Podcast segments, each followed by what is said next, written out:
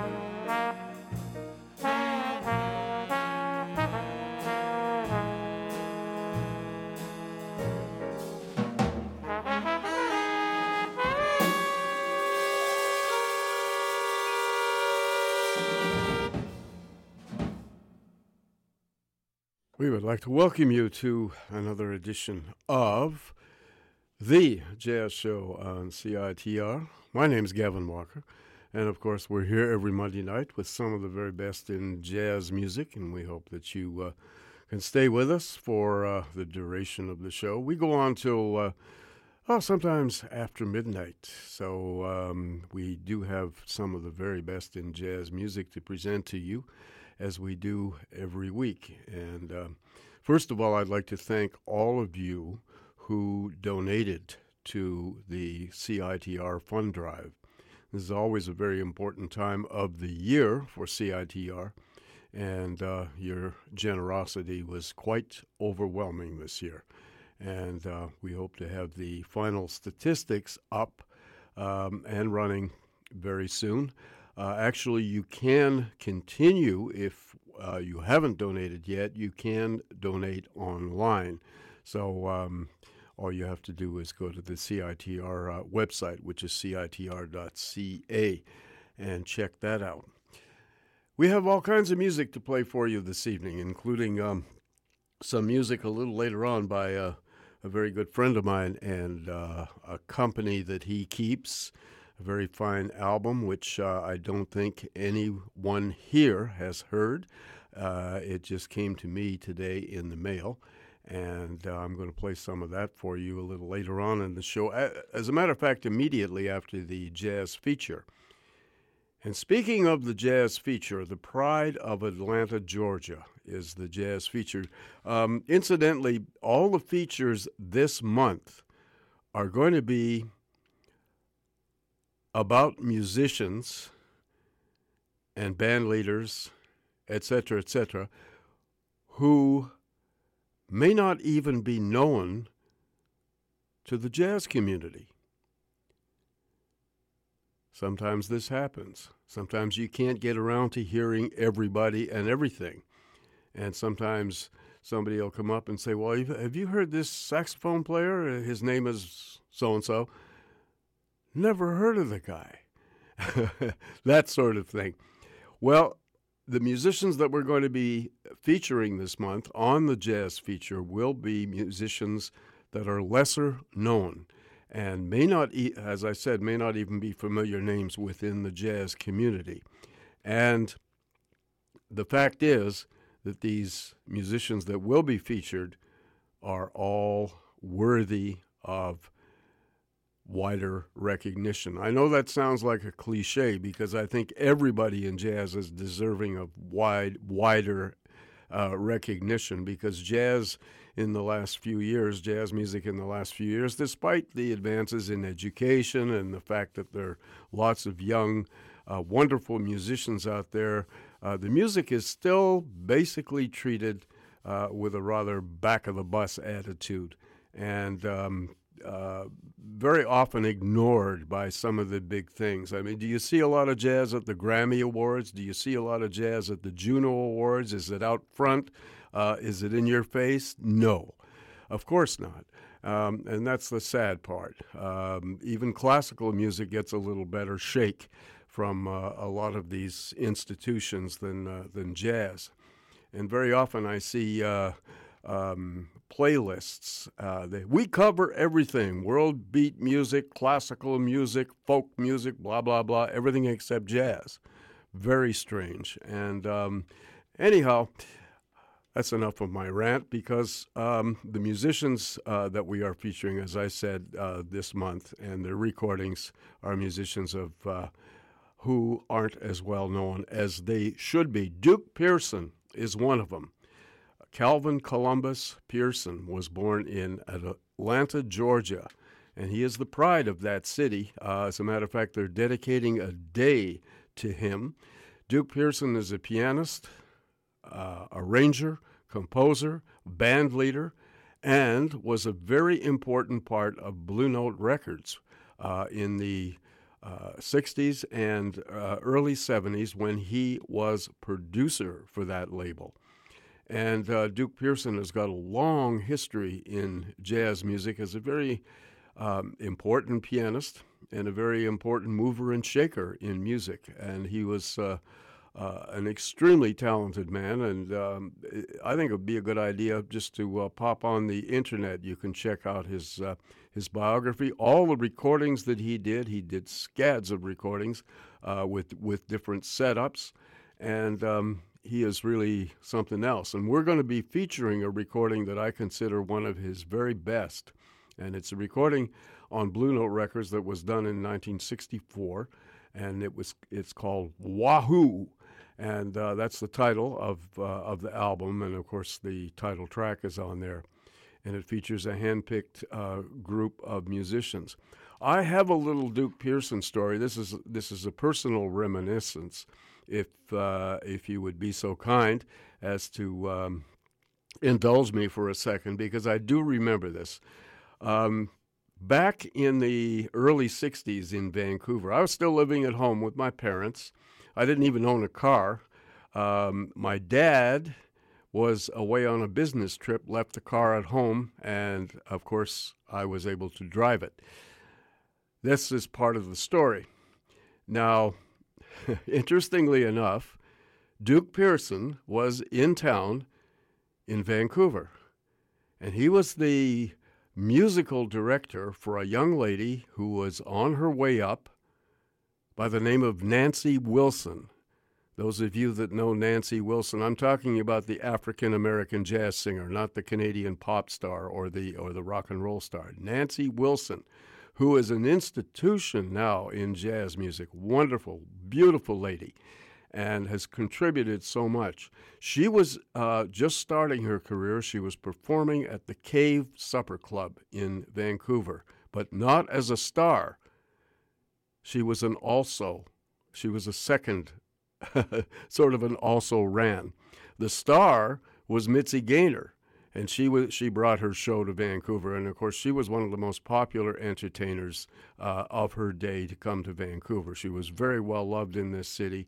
Everybody came out to see Mitzi Gaynor. So it was the Cave Supper Club had a had, had a ad saying you know the great Mitzi Gaynor appearing uh, for two weeks, and also songstress Nancy Wilson. So there you go. That's that was the setup, and that was what happening. And the Cave Supper Club, of course, was one of the leading supper clubs downtown. It was on Hornby Street. So, Duke Pearson in Vancouver.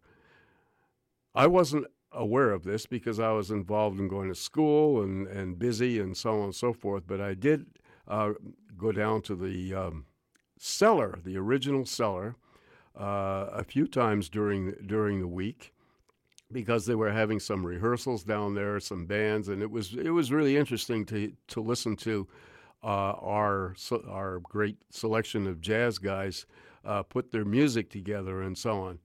And who showed up one evening was Duke Pearson.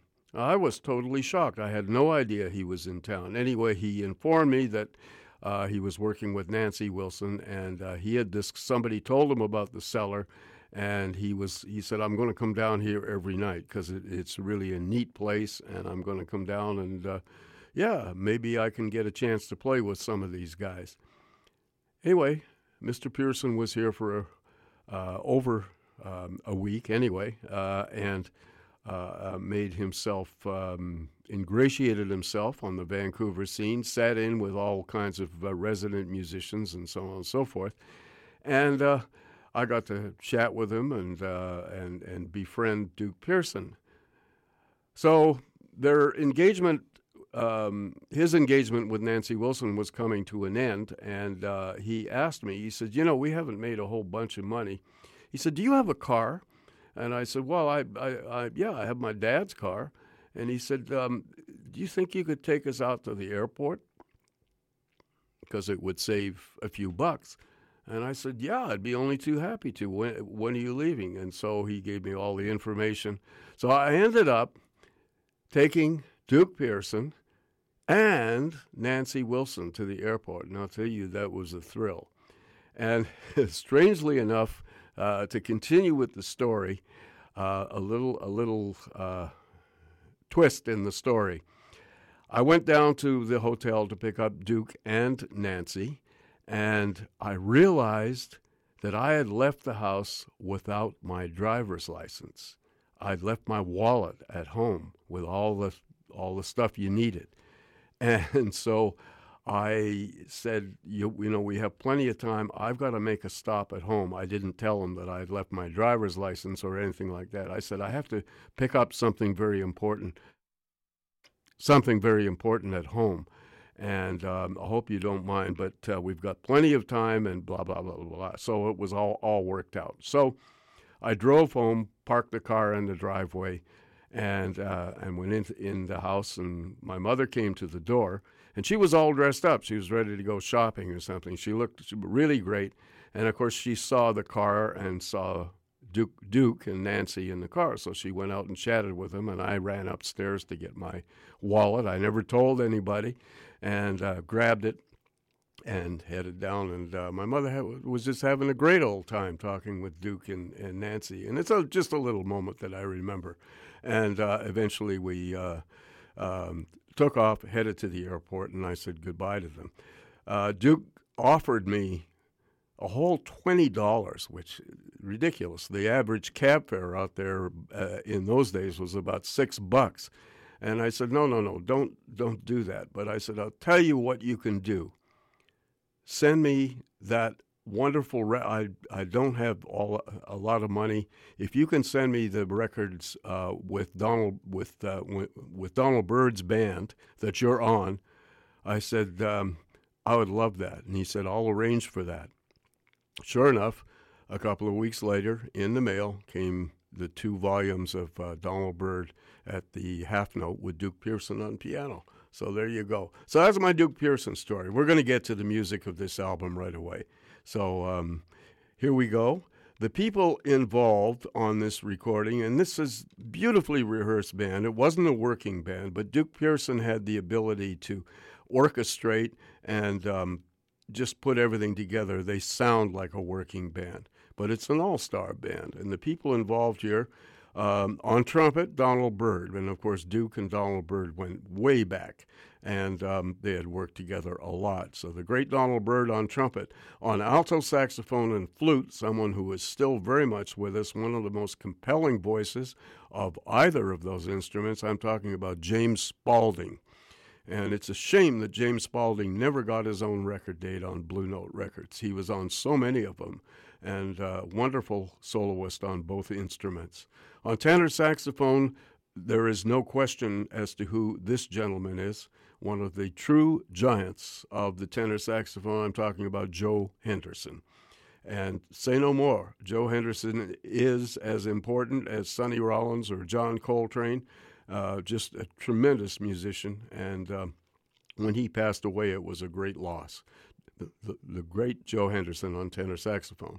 On bass, someone who else is, is still very much with us and performing, Bob Cranshaw on acoustic bass one of the greats, and on drums, one of the most swinging and wonderful drummers ever, who is still with us, Mickey Roker, and Mickey Roker from Philadelphia. And of course, on piano, the gentleman we're referring to, Duke Pearson. Six compositions on here, five of them were composed by Duke Pearson. And we begin with a tune called Amanda then we move to a kind of an exotic piece of music called Bedouin, great, great title. And then a very pretty ballad called Farewell Machelle. And then the title track, track four, is Wahoo. And uh, track five is entitled ESP, aka Extrasensory Perception. And the final tune is by Donald Byrd and it's um, a tune that's sort of reminiscent a little bit of Giant Steps, and it's called "Fly, Little Bird, Fly," and that is the album, and that's the album we're going to hear right now. And I hope that you enjoy our jazz feature this evening. The music of Duke Pearson, and the album Wahoo.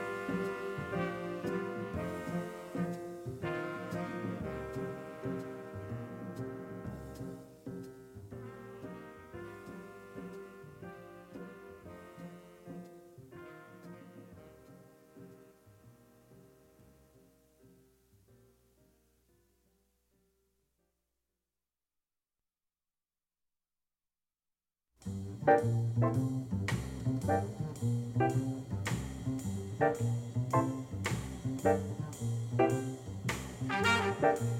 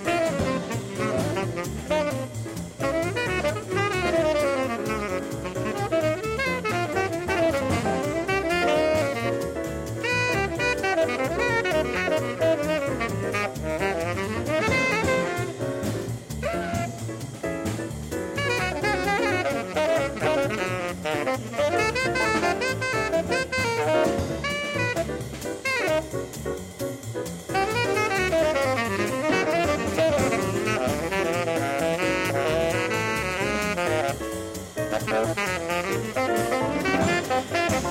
you.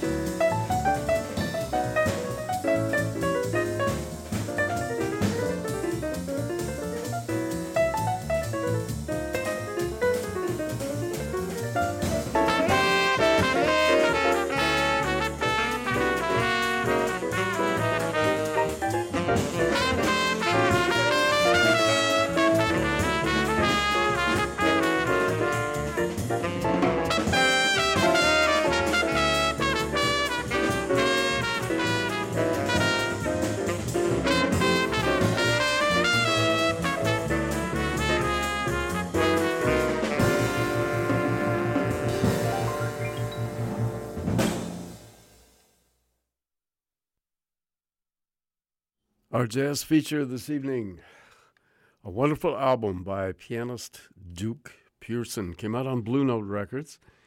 And it's uh, one of those albums that uh, a lot of people seem to have uh, uh forgotten about or don't even know exists.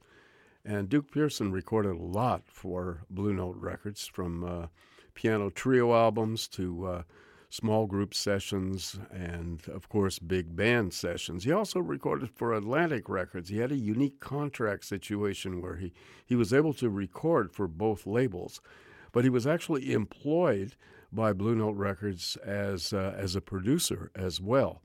And he was responsible for uh, organizing and uh, arranging the, um, the music, or at least helping uh, arrange the music on some of Blue Note's most important uh, sessions. Anyway, this album stands above, uh, for me, um, as prime example of Duke Pearson's music. And uh, this wonderful gentleman um, only had a short life. He was only 47 when he passed away. He died of multiple sclerosis uh, in 1980, and uh, we lost a, a, a, great musician. It took years and years, uh, and I know that the uh, powers that be in Atlanta um, are rallying to uh, have a Duke Pearson Day in Atlanta, Georgia, because he is really one of the major citizens of that city. He was born there and uh, he deserves to be honored. He did so much for music, and yet he was a very unassuming person as well, um, and and humble, as most great musicians are. Um, they learn that, that's part of their greatness. And uh, even though they uh, sometimes uh, develop a superficial personality uh, to cover up for that, they're basically uh, they're really they really are very humble people. Duke Pearson was one of them, and a very, very nice man. Um, very congenial and uh, uh, a lovely person. Anyway, we heard his music this evening, and five of the six compositions were by Duke, and he arranged all of them. And his touch was uh, very evident on this record. Um, because the band, even though it was just put together for this recording session, really sounded like a working band and uh, that uh, really demonstrates the quality of, of musicianship and the fact that Duke Pearson could pull all of these um, different musicians together and uh, make them sound like a band. And they did on this record. So, this is one of his finest outings. Uh, Mr. Pearson, of course, played the piano. Um, he picked Donald Byrd on trumpet, one of the great lyric voices of uh, modern trumpet. And of course, Duke and, and Donald went back a long time. Duke Pearson was the first uh, pianist in Donald's band that he formed with uh, baritone saxophonist Pepper Adams. And Duke Pearson was in the band for several years. And then Herbie Hancock took Duke's place when uh, Duke moved on to other things. On alto saxophone, someone who is still very much with us. And of course, we heard his uh, powerhouse playing on here and his beautiful flute playing as well. And I'm talking about alto saxophonist flutist James Spaulding. And uh, James Spaulding was from Indianapolis, he, uh, Freddie Hubbard's hometown. And uh, just sounded uh, beautiful on this album, as he does on all of his Blue Note appearances. And as I mentioned before in the preamble, it's a shame that Blue Note never gave Spaulding his own record date.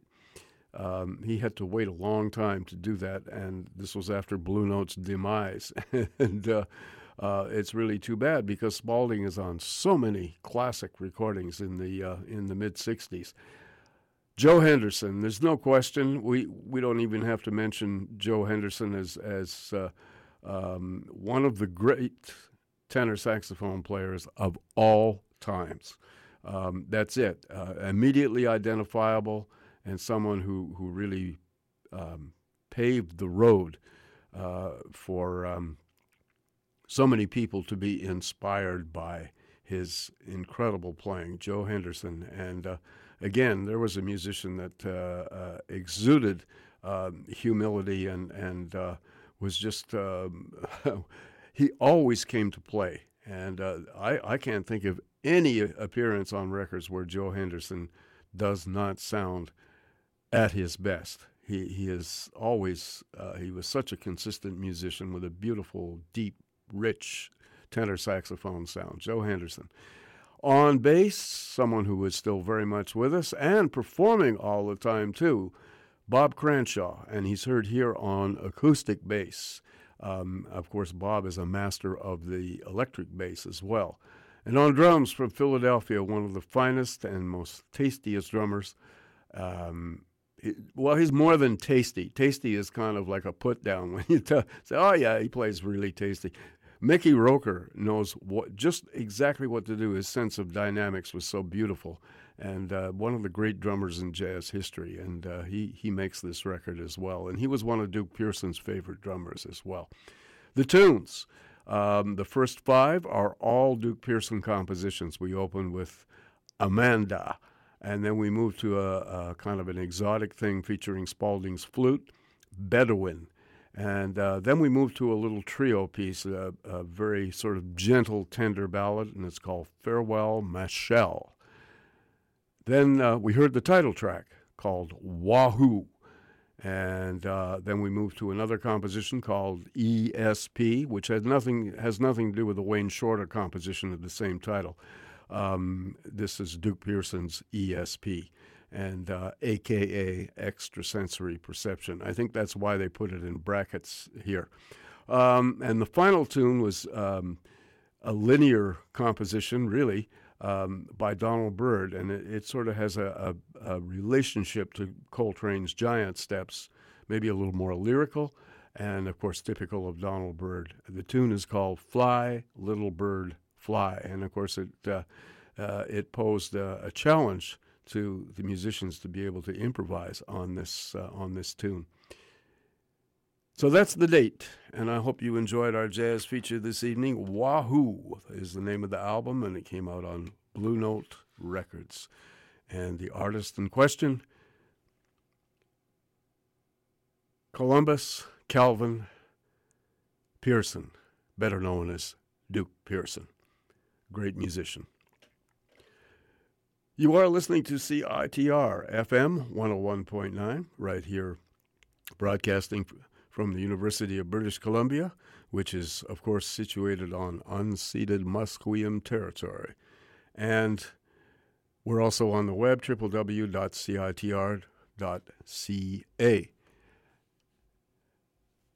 Next up, this is kind of special for me because um, I have a, a really good friend who is on this. This album um, is just came into my possession today, and it's by a Los Angeles based band by the name of Groove Legacy. And I guess you can tell by the title that this is going to be kind of funky, very danceable, but extremely musical jazz. And you know, the 70s marked a big change uh, in, in music, and a lot of great bands um, began in the 70s. Yeah, sort of, a, there was a lot of kind of watered down music too, but there were some very, very heavy bands that came out in the 70s that combined, um, I guess, elements of rock music, elements of funk music, and of course, jazz and soul and and kind of all put them together. And of course, um, when you say jazz fusion, a lot of people say, oh, a lot of the purists kind of look and, and go, well, yeah, you know, this kind of like is just watered down stuff. No, uh, this music was absolutely great. When when you look back and think of the bands that really made this music meaningful, Weather Report, the Mahavishnu Orchestra, Return to Forever. Um, the music of Miles Davis, my God, you know, talk about groundbreaking. Um, the Eleventh House, Tony Williams' Lifetime, and then you had uh, creative, um, uh, more popular artists like James Brown, Ray Charles, Sly and the Family Stone, people like that. Um, yeah, you know, I mean, a lot of, uh, as I said, jazz purists sometimes kind of turn their nose up and say, yeah, well, that's pop music. No, it isn't. Um, this band, Groove Legacy, uh, is all all the music here is all instrumental as well, which which is, and it harkens back to a great band that I haven't mentioned yet, but I will right now, And that was the Crusaders. The Crusaders came out of the Jazz Crusaders. They dropped jazz and and moved into this area that I that I'm talking about and and, and called themselves because they broadened the horizon uh, by by bringing in other elements. They dropped the word jazz and just simply called themselves the Crusaders. And this band, this Groove Legacy band from Los Angeles, kind of reflects back on the best of that era. And uh, this is a this is a lovely album. And when I got it today, I immediately put it on my CD player at home and said, "Yeah." And of course, I have some good. I have a very good friend uh, on here uh, who's was totally involved in the production of this and wrote uh, or co-wrote uh, just about all of the tunes on here, and uh, these are top-notch musicians, I, and I can't emphasize that uh, more. The um, those of you that can't find this album will be able to find it if you go on. Uh, there's a Facebook page called simply Groove Legacy. Uh, go on there and you'll find all kinds of information on there. Uh, or you can simply go on the web, uh, www.groovelegacy, all one word, .com. And you'll be able to find uh, all the information uh, on this album. And this is, this is their debut album. The people involved here um, are basically the two important people here because the music is composed by, by these two gentlemen is uh, uh, pianist Bill Steinway and my good friend Paulie Cerra, who is the tenor saxophonist on here. And, and this album is kind of a brainchild between these two gentlemen, but there's so many other people on here. And of course, uh, th- these musicians have such a wide range of experience and I could rattle off tons of, of, of names um, that they have um, they have played with and performed with people like Al Green, Stevie Wonder, Ray Charles, Aretha Franklin, Rickie Lee Jones, blah blah blah, Boz Scaggs, all kinds of people. So you know that these are these are top notch musicians, and and the music here is so uh, great to listen to. It's it's sure uh, one can say it's a tribute album to an to an earlier era but it's also very contemporary. And this this is what this is the first thing that hit me when I listened to it at home. I said, "Yeah, you know, I mean, I recognize the influence and all that sort of stuff, but the music is." For me, very, very contemporary. So, we're going to hear a couple of tracks, maybe three, uh, from this Groove Legacy album. The first one um, is called Sweetness, and it's for Walter Payton, and it was composed, as I said, by Bill Steinway and Paulie Cerra, and features Paulie on tenor saxophone, some great trombone work. This is interesting because the the horn instrumentation is the same as the Crusaders, tenor saxophone and trombone. Paulie Cerra on tenor saxophone, Andrew Lippman on trombone, Travis Carlton on bass, and Bill Steinway, of course, on Fender Rhodes piano uh, Lamar Carter on drums, uh, Tim Curl or Curl on percussion, um, Sam Meek on rhythm guitar, and Kirk Fletcher on rhythm and lead guitar. And then we go to a next tune with um, basically the same personnel. Uh, the tune is called Odd Couple. I guess maybe that's Paulie and Bill. I don't know. Could be. Um, anyway, but uh, an odd couple, but a great couple. And uh, that's a, another tune co composed by those, those two. And we're going to do one more. And this one is featuring a, a, a great and very well known uh, guitarist uh, by the name of Larry Carlton, and he's on just tons of recordings, and this guy is unbelievable. And this piece features him, and it was composed by um, uh, Travis Carroton, the, the, the bass player. I, I, mispronounced his name wrong. Um, uh, Carlton, I'm sorry, uh, Travis Carlton on bass, and Paulie Cerra who, uh, composed this third third tune, and it features uh, not only Larry Carlton on guitar, but Ricky Peterson on Hammond B3 organ, and um, all of the other gentlemen that I mentioned. So, without further ado, we're just going to get into some, yes, genuinely danceable, fun and great music that's going to uh, make you put on your dancing shoes and clap your hands and really sit back and enjoy this. Groove Legacy. Take care of biz, guys.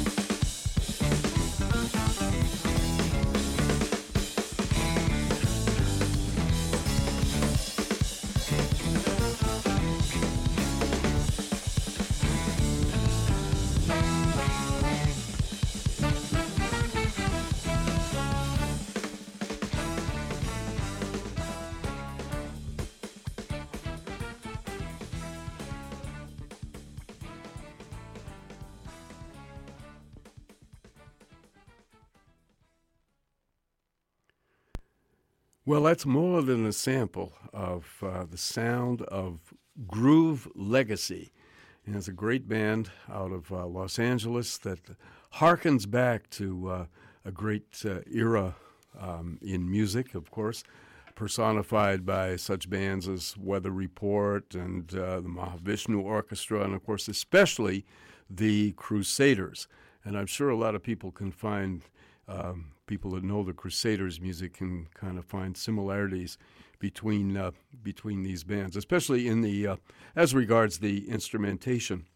But these guys do a very different take on that. They they acknowledge the era, but the music is as contemporary as tomorrow, and it's really really um, well played uh, by some incredible musicians, and um, very tight and very listenable. And uh, if you want to get up and shake your booty, that's that's cool too, um, because that's that's part of what makes this band so appealing. And of course, we heard all these instrumental versions the of these tunes, basically composed by pianist um, Bill Steinway. Great name for a piano player, right? Steinway, perfect. And uh, and my good friend Paulie Cerra who plays the uh, the tenor saxophone. Now, these two gentlemen composed the the bulk of all the music on this album, and the the basic personnel.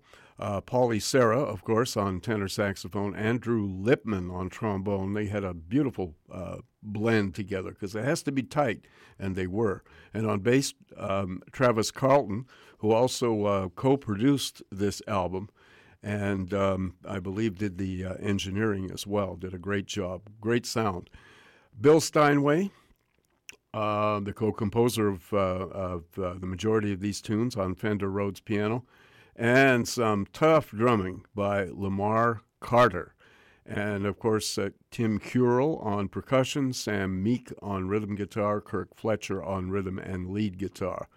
Now, the tunes we heard, um, the first one was entitled Sweetness, and it's for Walter Payton.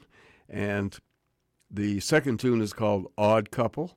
And the third tune features two really stellar guests um, Larry Carlton on guitar and Ricky Peterson on Hammond B3 organ, and of course all the other people I mentioned. And that tune is called Cornell, and it was composed by bassist Travis Carlton and Paulie Cerra.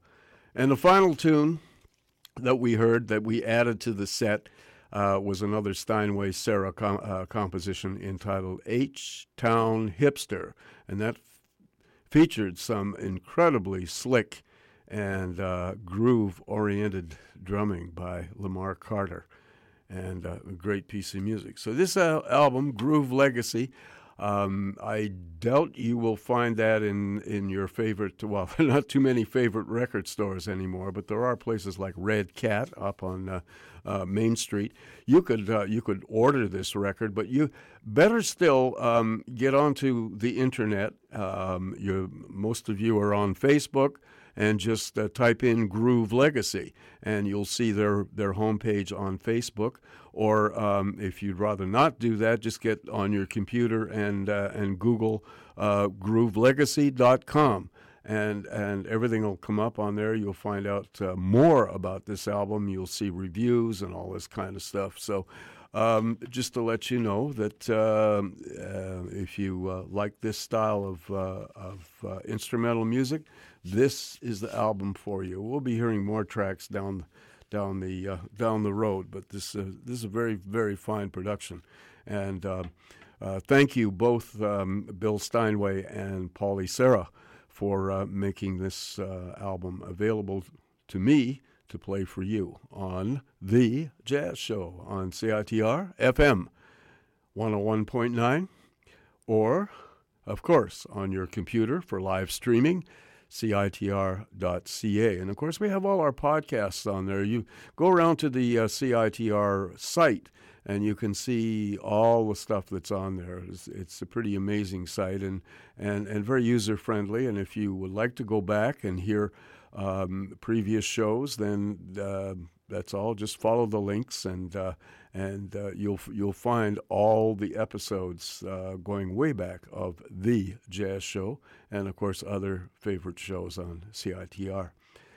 We'll be back in a very few moments, right after some important messages. And just like to remind you that my name's Gavin Walker, and we're going to carry on right now. Does Discorder magazine summon discord? Only the good kind. This month, we feature musicians and artists sifting through chaos to form distinct creative practices and personas. Flip through the pages of Discorder for Mass Marriage, Iceberg Ferg, Plazas, Phono Pony, the Jamie and Sarah Experience Project, and more. This month also features artwork by Aaron Moran, live show reviews of Julia Holter and Parquet Courts, and album reviews for You Say Party and Jo Passed. We'd also like to thank our advertisers Vancouver Theatre Sports, Vinyl Records, Rickshaw, Center for Digital Media, Dead Offensive Records, The Rio Theatre, Vinyl Records, LiveAnd.com, and AMS Events.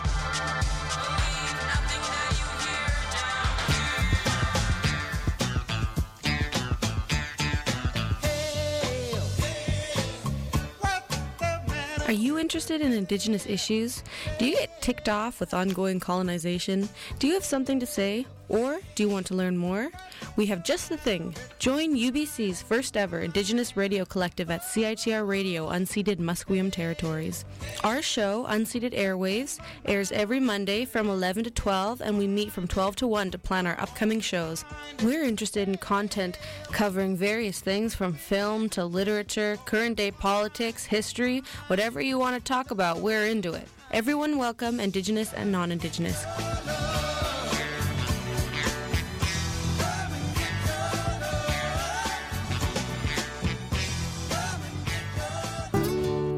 Be intrigued, be amazed, be inspired. Attend a three minute thesis competition and experience the purpose and passion of some of UBC's finest graduate student researchers. Attending is free and awesome. Come out to the semis on March 8th from 1 to 4:30 and the finals on March 10th from 4:30 to 6 in the Graduate Student Center ballroom. Listen, learn, and leave feeling smarter. Check out 3mt.grad.ubc.ca for more information.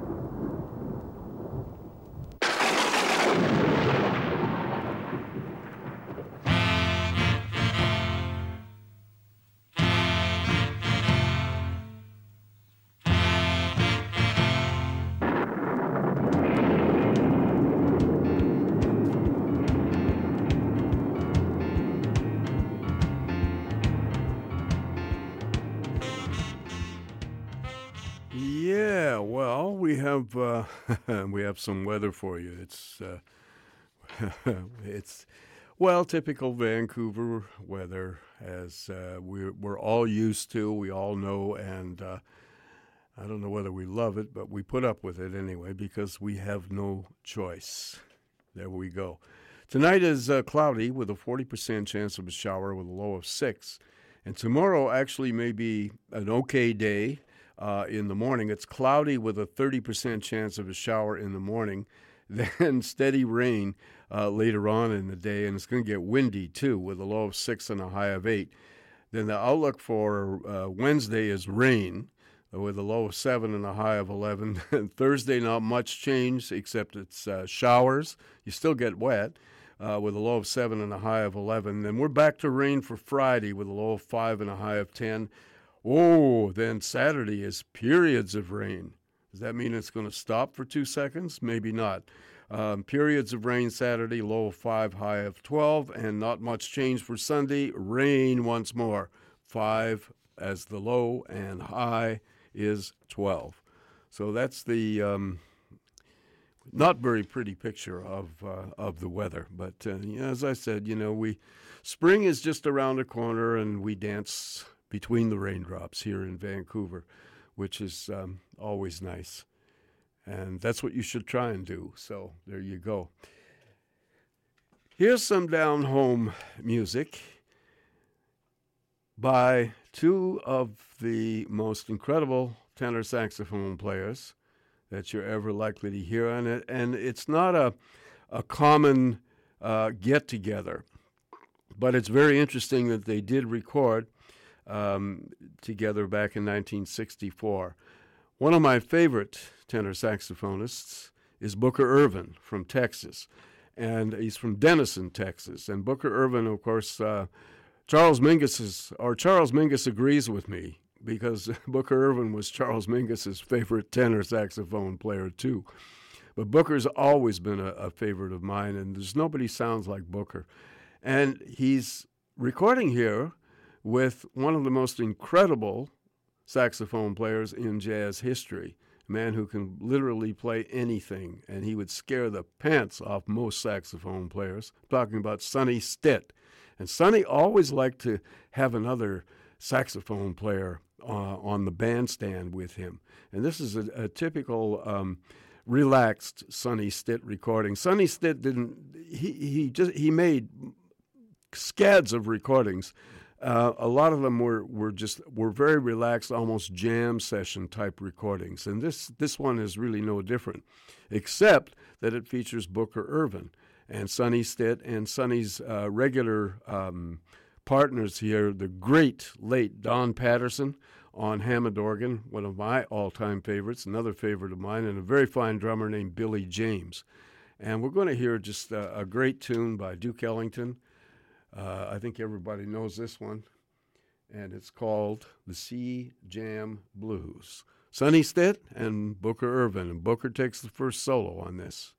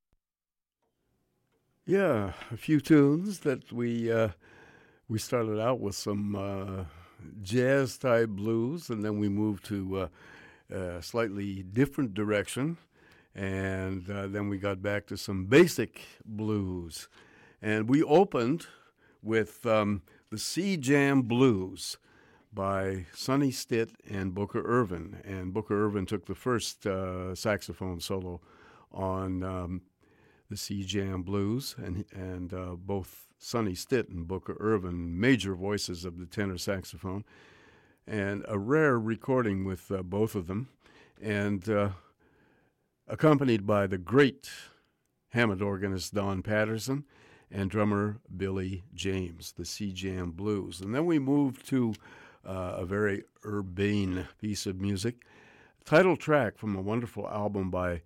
Um, a great tenor saxophonist who is still very much with us. I'm talking about George Coleman.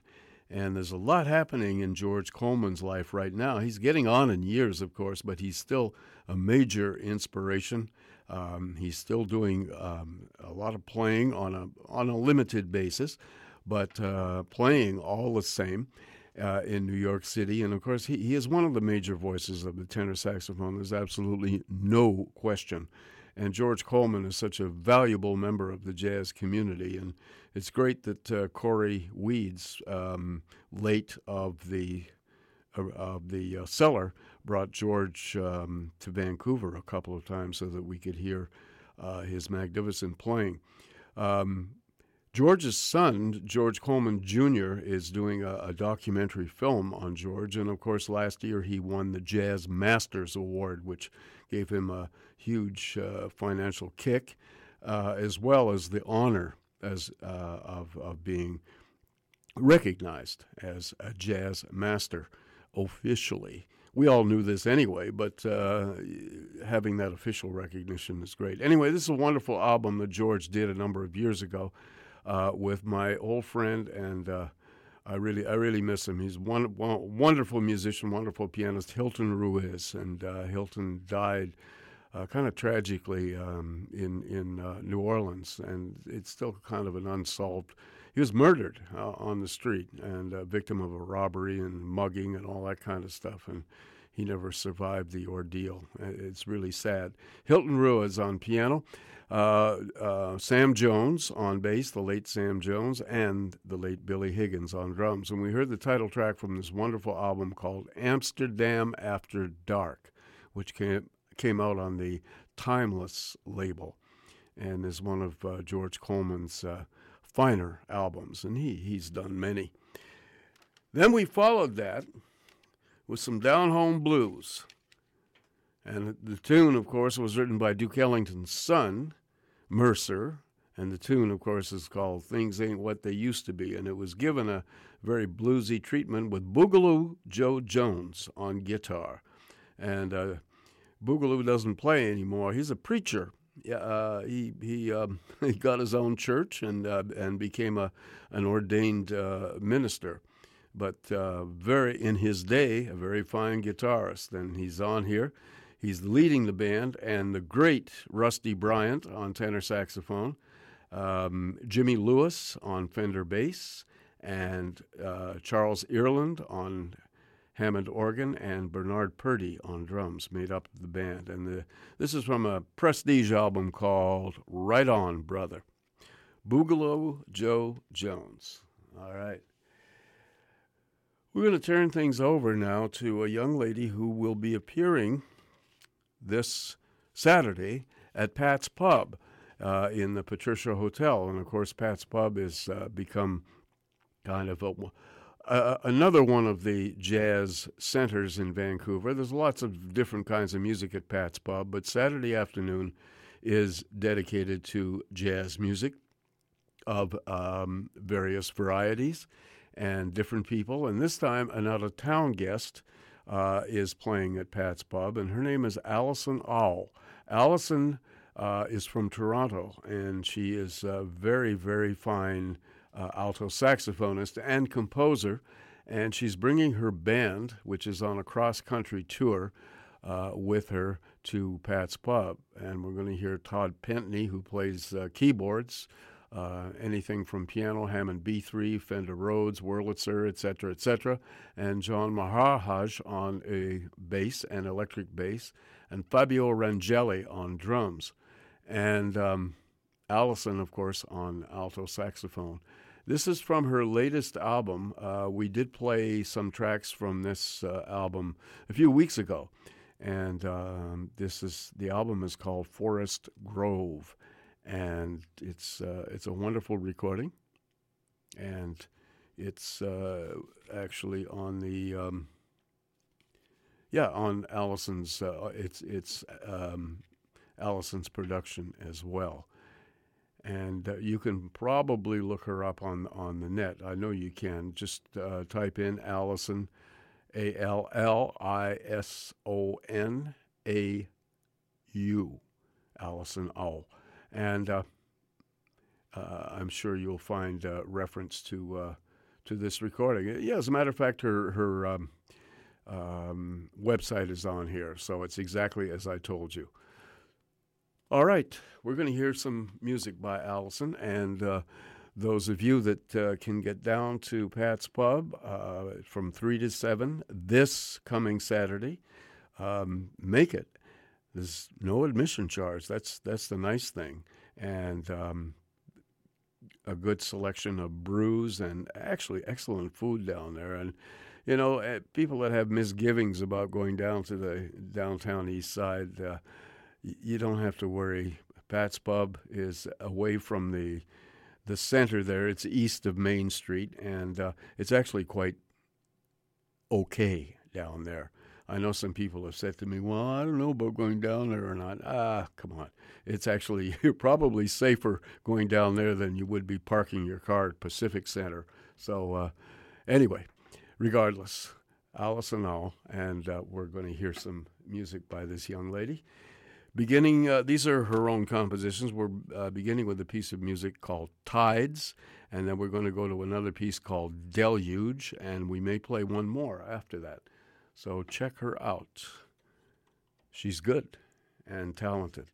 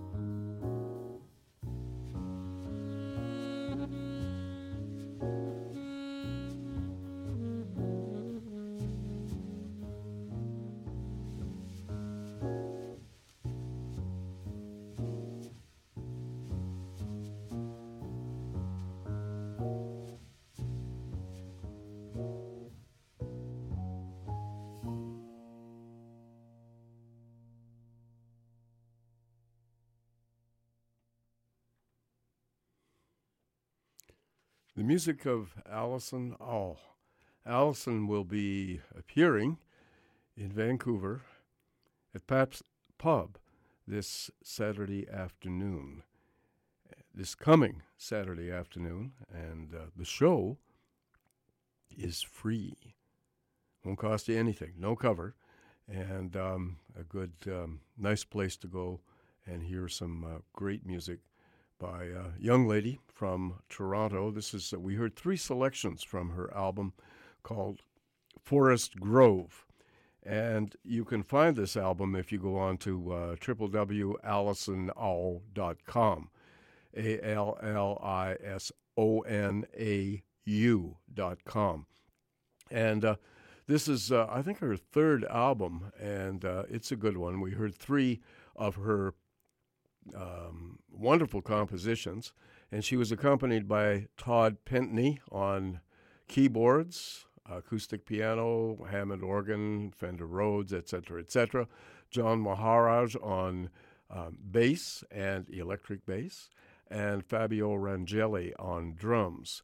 And the uh, the tunes we heard, we opened with Tides, then we moved to a tune called Deluge, and the final very reflective uh, kind of a tune was entitled Tumble, and uh, the very distinctive sound on alto saxophone of Allison Au, uh, an extremely accomplished um, young musician, and and very typical of. Um, some of the emerging talent that's uh, from all over the country, and uh, it's it's so good that uh, we have um, in this age of so much non music out there, we have people that are really, really musical. And uh, That's just great. Whether they're jazz artists, classical artists, or whatever field they're in. All right, we'd like to remind you that you are listening to The Jazz Show on CITR. My name's Gavin Walker, and of course, we're 101.9 on your FM dial, and we're on your computer, www.citr.ca. And we broadcast from the University of British Columbia, which is situated, of course, on unceded Musqueam territory. And uh, we're very proud of that. And of course, um, we would like to continue. And we would like to move to a concert. This is a rare recording by an incredible band led by tenor saxophonist Sonny Rollins. This uh, band did record an album domestically, um, and then Rollins uh, went on a tour of Europe, and several albums um, came out of that tour. Record, one recorded in Stuttgart, the other recorded in Paris, and uh, because this band played all over, but it broke up um, soon after and uh, Rollins went on to other things. But I think this is one of his most adventurous bands, and uh, his playing opened up so much. Um, it, it was rather incredible and also rather challenging too, because uh, they did a lot of kind of free form improv in this band, and uh, it was an incredible organization. This is from a concert that is um, difficult to find and one that wasn't commonly available, and it is now. The sound quality isn't bad. We're just going to hear one track from here. It was recorded in Copenhagen, uh, January 15th, 1963, and the ensemble includes, of course, the great Mr. Rollins on tenor saxophone, Don Cherry on trumpet. No, not that guy. The musician Don Cherry, the late Don Cherry, wonderful, very individual sounding trumpet player. And someone who is still very much with us is Henry Grimes on bass. And on drums, the great Billy Higgins. And we're going to hear a composition that uh, everybody's played, but nobody does it quite like the composer. And uh, this version is pretty outstanding. This is Sonny Rollins' Oleo.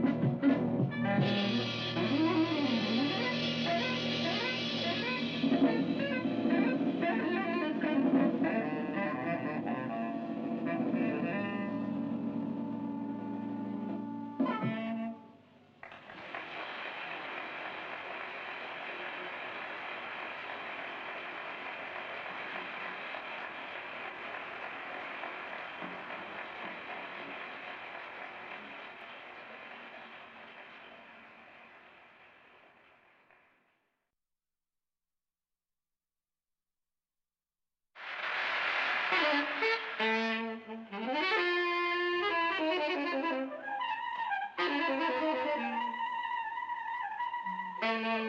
you.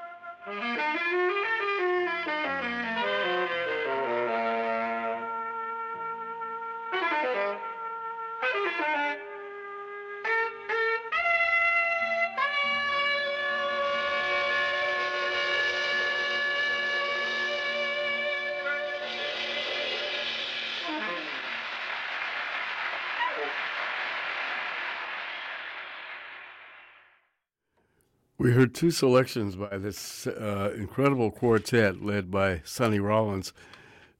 This was during uh, some of his most uh, adventurous music, and of course, at borderline uh, free form. The band could do anything, and, and they did.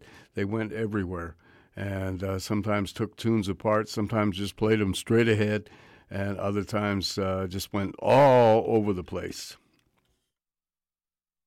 And sometimes they uh, successfully uh, baffled people too, um, even the most sophisticated of uh, European audiences. Anyway, uh, we heard two selections, and the recording quality is is uh, you know not great, but uh, we at least heard everything in the band, and we heard Sonny, of course, on tenor saxophone along with uh, Don Cherry on um, pocket trumpet, which is a kind of a miniature trumpet. That was his instrument of choice. And also from Ornette Coleman's band, uh, Billy Higgins on drums. And on bass, Henry Grimes, who is still very much with us.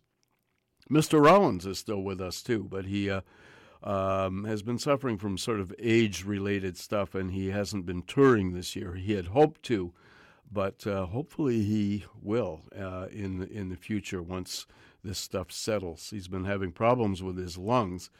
And uh, one of the problems was um, the horrible event in New York of 9 11. Sonny was downtown, right in his in his uh, comfortable small studio, and he was only a couple of blocks from um, when all the horror happened, and of course uh, all the pollution in the air and stuff like that. And um, he thinks that that may have uh, damaged his lungs. Anyhow, we hope that he has a, a good recovery. He's not young um, and uh, comes back and uh, does a couple more tours. That would be really nice to hear. Anyway, Sonny Rollins, tenor saxophone, Don Cherry, trumpet, Henry Grimes, bass, Billy Higgins on drums. We heard two tunes. We heard Sonny Rollins' Oleo, which featured an extensive solo by Billy Higgins on drums. And then we heard this sort of free-form version of this old standard without a song. Sonny Rollins. You are listening to The Jazz Show on CITR FM 101.9 or on your computer, www.citr.ca. And this is, of course, The Jazz Show. We're just beginning to wind down here. And uh, I would like to play you a great piece by a clarinetist named Buddy DeFranco. Speaking of names, mine is Gavin Walker, uh, if you haven't gathered that. But um, our jazz feature, uh, all the jazz features this month are going to be from artists that are not necessarily household names. And next week on the jazz feature is a gentleman who has recorded thousands of recording sessions. Um, he's done very few under his own name, but he's been in all kinds of bands and he's played uh, in in uh, symphony orchestras, on pop records, um, and on lots of jazz records. And he plays uh, the all the saxophones, flute, and uh, and related instruments.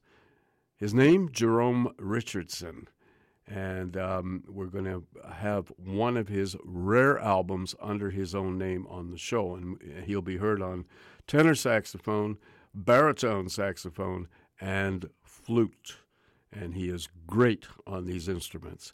And uh, we're going to hear an album called Roamin' with Richardson, and that's going to be next week on the Jazz Feature, which uh, always opens our program. Here is Buddy DeFranco, one of the great virtuosos of the clarinet. He took the clarinet out of the swing era the clarinet is kind of an instrument which is not often played even to this day in modern jazz. There are some virtuoso players around, Eddie Daniels and so on, but the late Buddy DeFranco was really the one who brought Charlie Parker's language to the clarinet and took it out of the Dixieland uh, and swing era and moved it into the modern era. And I still think he deserves a lot more credit than he has um, got for what he did. His music is absolutely amazing. This is a working band that Buddy had in the mid 50s.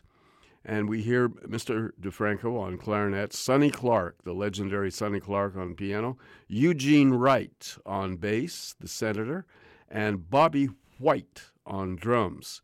And this is a tune, basically, it's um, variations on a tune that we all know as the theme uh, but for purposes here, it's called The Bright One. And Sonny Clark has, uh, I think he he um, he wrote the middle part, the bridge, in the tune, so he gets uh, composer credit on this.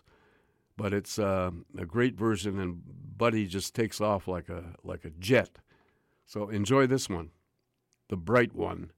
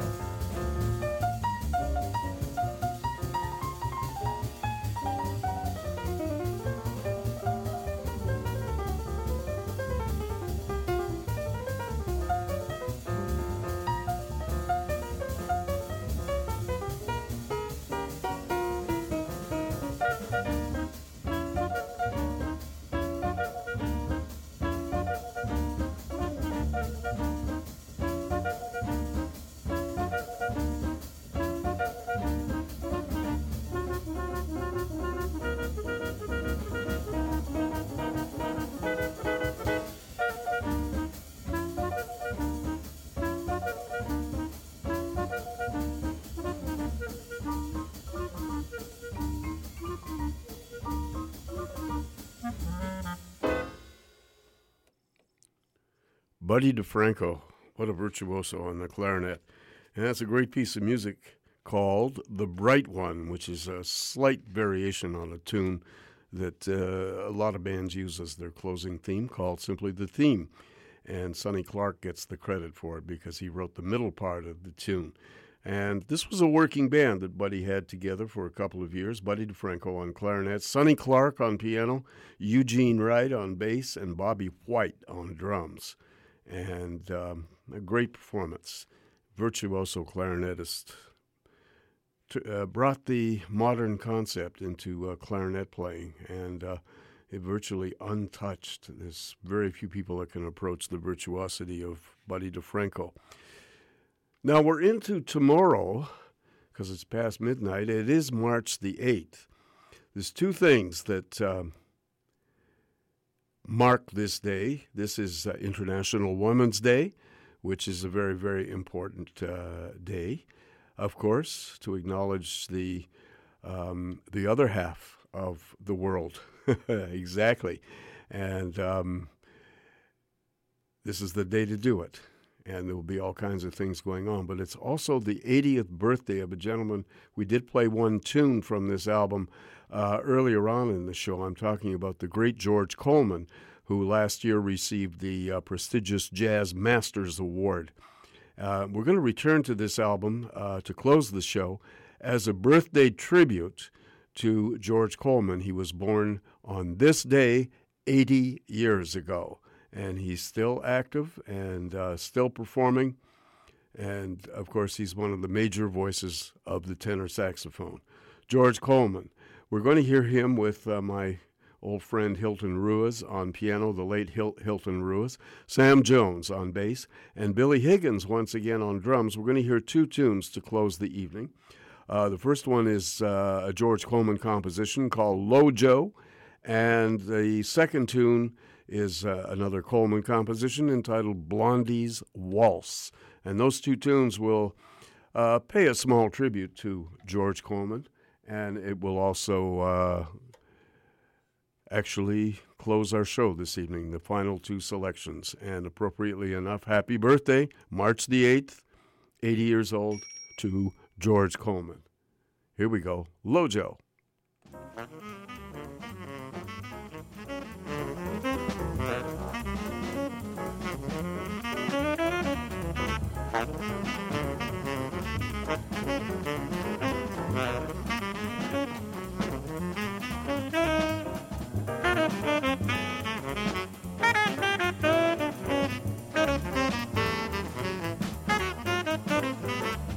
Música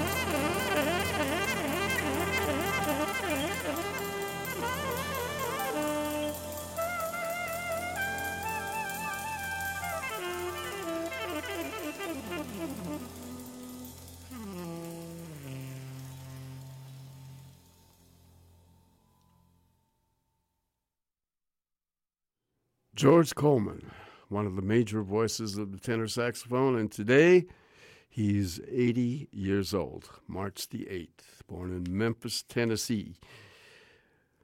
George Coleman, from his album Amsterdam After Dark, we heard two tunes, two George Coleman compositions. The first one was called Lo-Joe, and the second one, a very pretty thing called uh, Blondie's Waltz. Hilton Ruiz on piano, Sam Jones on bass, and Billy Higgins on drums.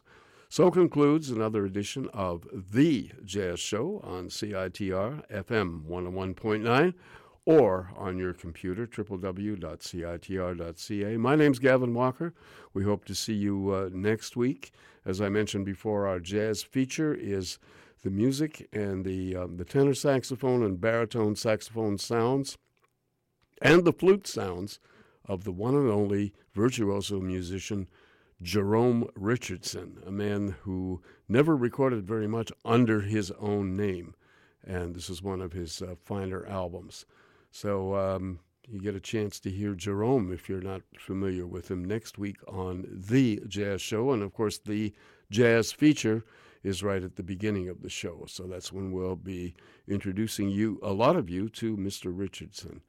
All right. Thank you very much once again for being out there. Thank you very much for donating to the fund drive and all that kind of stuff. And we'll see you in seven days' time. Take care. Bye bye.